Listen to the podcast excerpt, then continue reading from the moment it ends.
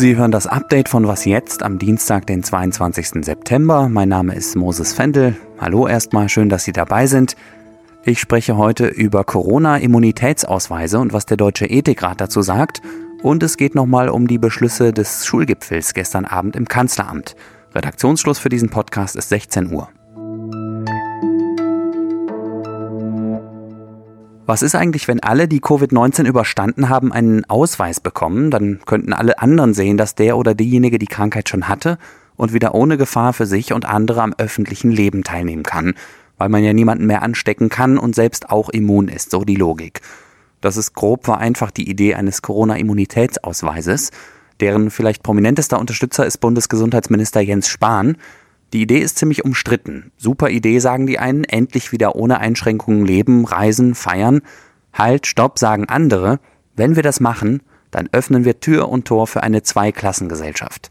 Hier die Immunen, die normal weiterleben und sich vielleicht sogar absichtlich mit dem Virus anstecken, und da die Angehörigen der Risikogruppen, die am besten einfach für den Rest ihres Lebens zu Hause bleiben. Der Vorschlag hat von Anfang an so sehr polarisiert, dass Spahn noch relativ am Anfang der Pandemie im April den Deutschen Ethikrat um eine Stellungnahme zum Thema gebeten hat. Heute hat das Gremium sie vorgestellt. Der Deutsche Ethikrat rät derzeit von der Einführung einer Immunitätsbescheinigung ab angesichts des medizinisch-naturwissenschaftlichen Sachstandes und der vielen Unsicherheiten. Das ist die Medizinethikerin Professor Alena Büchs. Sie ist die Vorsitzende des Ethikrates. Soweit so eindeutig. In einer anderen Frage ist der Rat aber gespalten, nämlich was machen wir, wenn wir doch irgendwann gesicherte Kenntnisse über eine Corona-Immunität haben? Da hat sich das Gremium in zwei Lager gespalten. Die eine Hälfte lehnt den Immunitätsausweis auch dann strikt ab, und zwar aus praktischen, ethischen und rechtlichen Gründen. Die andere Hälfte sagt, dass sie den Ausweis unter ganz bestimmten Umständen, zu bestimmten Anlässen und in bestimmten Bereichen für sinnvoll hält, wenn überhaupt klar ist, wer, wann und wie lange gegen Covid-19 immun ist. Was aber schlägt der Ethikrat für die Zeit jetzt vor? Einmal die Bevölkerung über gemeinwohlorientierten Infektionsschutz aufzuklären, dann die Leute über die Aussagekraft von Antikörpertests informieren und außerdem das Virus zielgerichtet und koordiniert zu untersuchen. Das mag jetzt erstmal alles offensichtlich klingen, fast schon ein bisschen banal, aber eigentlich heißt es ja, der Ethikrat hält uns Bürger und Bürgerinnen für mündig genug, mit den Infos was Sinnvolles anzufangen. Die deutschen Schulen müssen dringend besser werden beim digitalen Lernen. Das hat die Corona-Pandemie deutlich gezeigt, vor allem in der Phase, als Kinder und Jugendliche Wochen und Monate lang nicht zur Schule gehen, sondern nur zu Hause lernen konnten. Gestern Abend gab es schon zum zweiten Mal ein Treffen im Kanzleramt zu dem Thema. Pavin Sadik beschäftigt sich für Zeit Online mit Bildungsthemen. Hallo erstmal. Hallo Moses. Worauf haben sich Bund und Länder geeinigt? Also es gibt nochmal ein Zusatzpaket. Damit können vor allen Dingen die Lehrer mit Laptops ausgestattet werden. Also Bisher arbeiten sie ganz oft von ihren privaten Rechnern, was auch Datenschutzprobleme beinhalten kann. Aber es soll auch eine bundesweite Bildungsplattform geben. Also jedes Land hat bisher eine eigene, die haben da auch mit Hochdruck jetzt dran gearbeitet, dass Lehrer da zugreifen können und Materialien abrufen und auch eine Videokonferenztool haben und so weiter. Aber da soll es jetzt auch mal was Bundesweites geben, wo man sich vernetzen kann.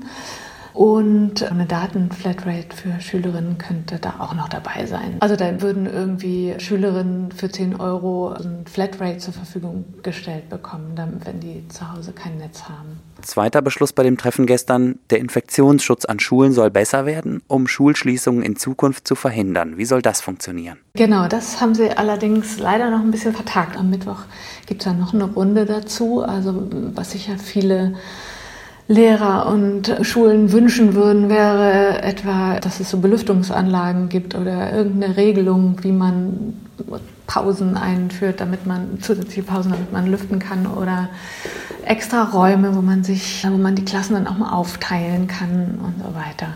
Das ist aber jetzt noch nicht, da ist jetzt noch kein konkreter Beschluss gefallen, sondern nur ja, das Bekenntnis, dass Schulen geöffnet bleiben sollen und dass man Lösungen finden muss. Danke dir. Ich danke dir, Moses.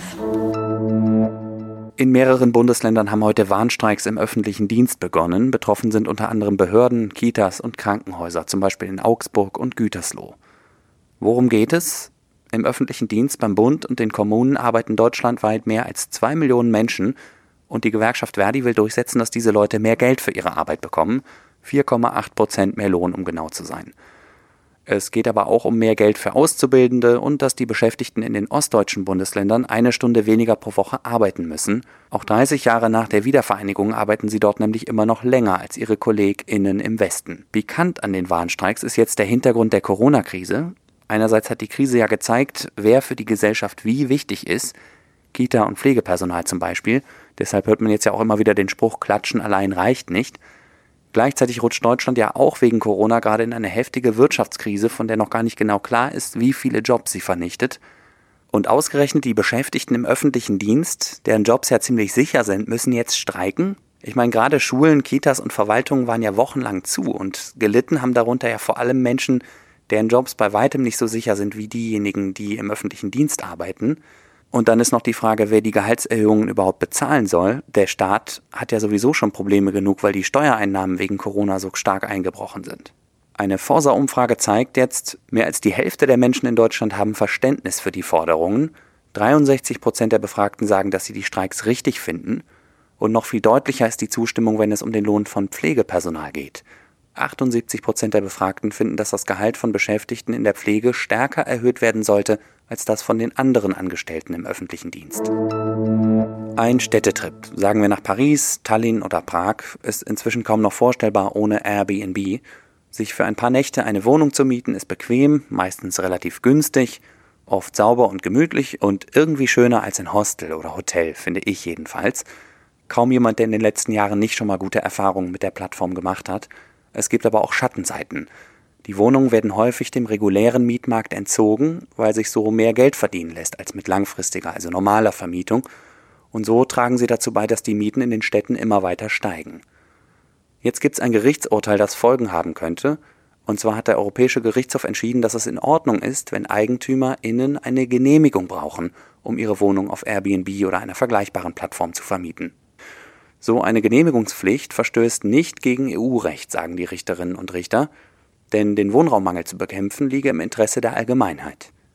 Konkret ging es um eine Regel aus Frankreich, die besagt, dass ich meine Wohnung in einer Großstadt mit mehr als 200.000 Einwohnern und in der Nähe von Paris nur mit Genehmigung kurzfristig vermieten darf.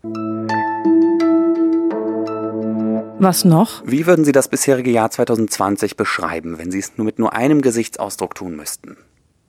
Das Unicode-Konsortium, das ist die Organisation, die den Standard für die Zeichen in der digitalen Welt weiterentwickelt und herausgibt, also vielleicht sowas wie der Duden des Internets könnte man sagen. Diese Organisation hat jetzt neue Emojis aufgenommen, die ab dem nächsten Jahr auf allen gängigen Plattformen genutzt werden können.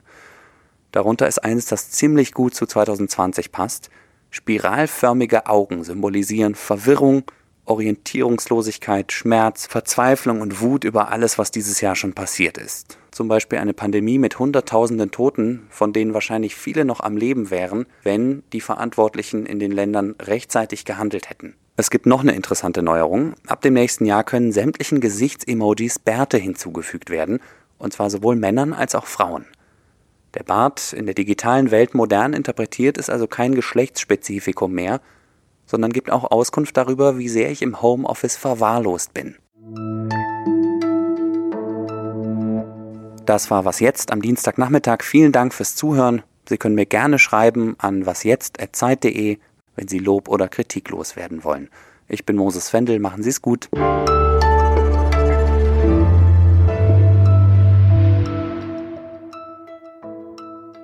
Hier geht es also klar um das Gemeinwohl.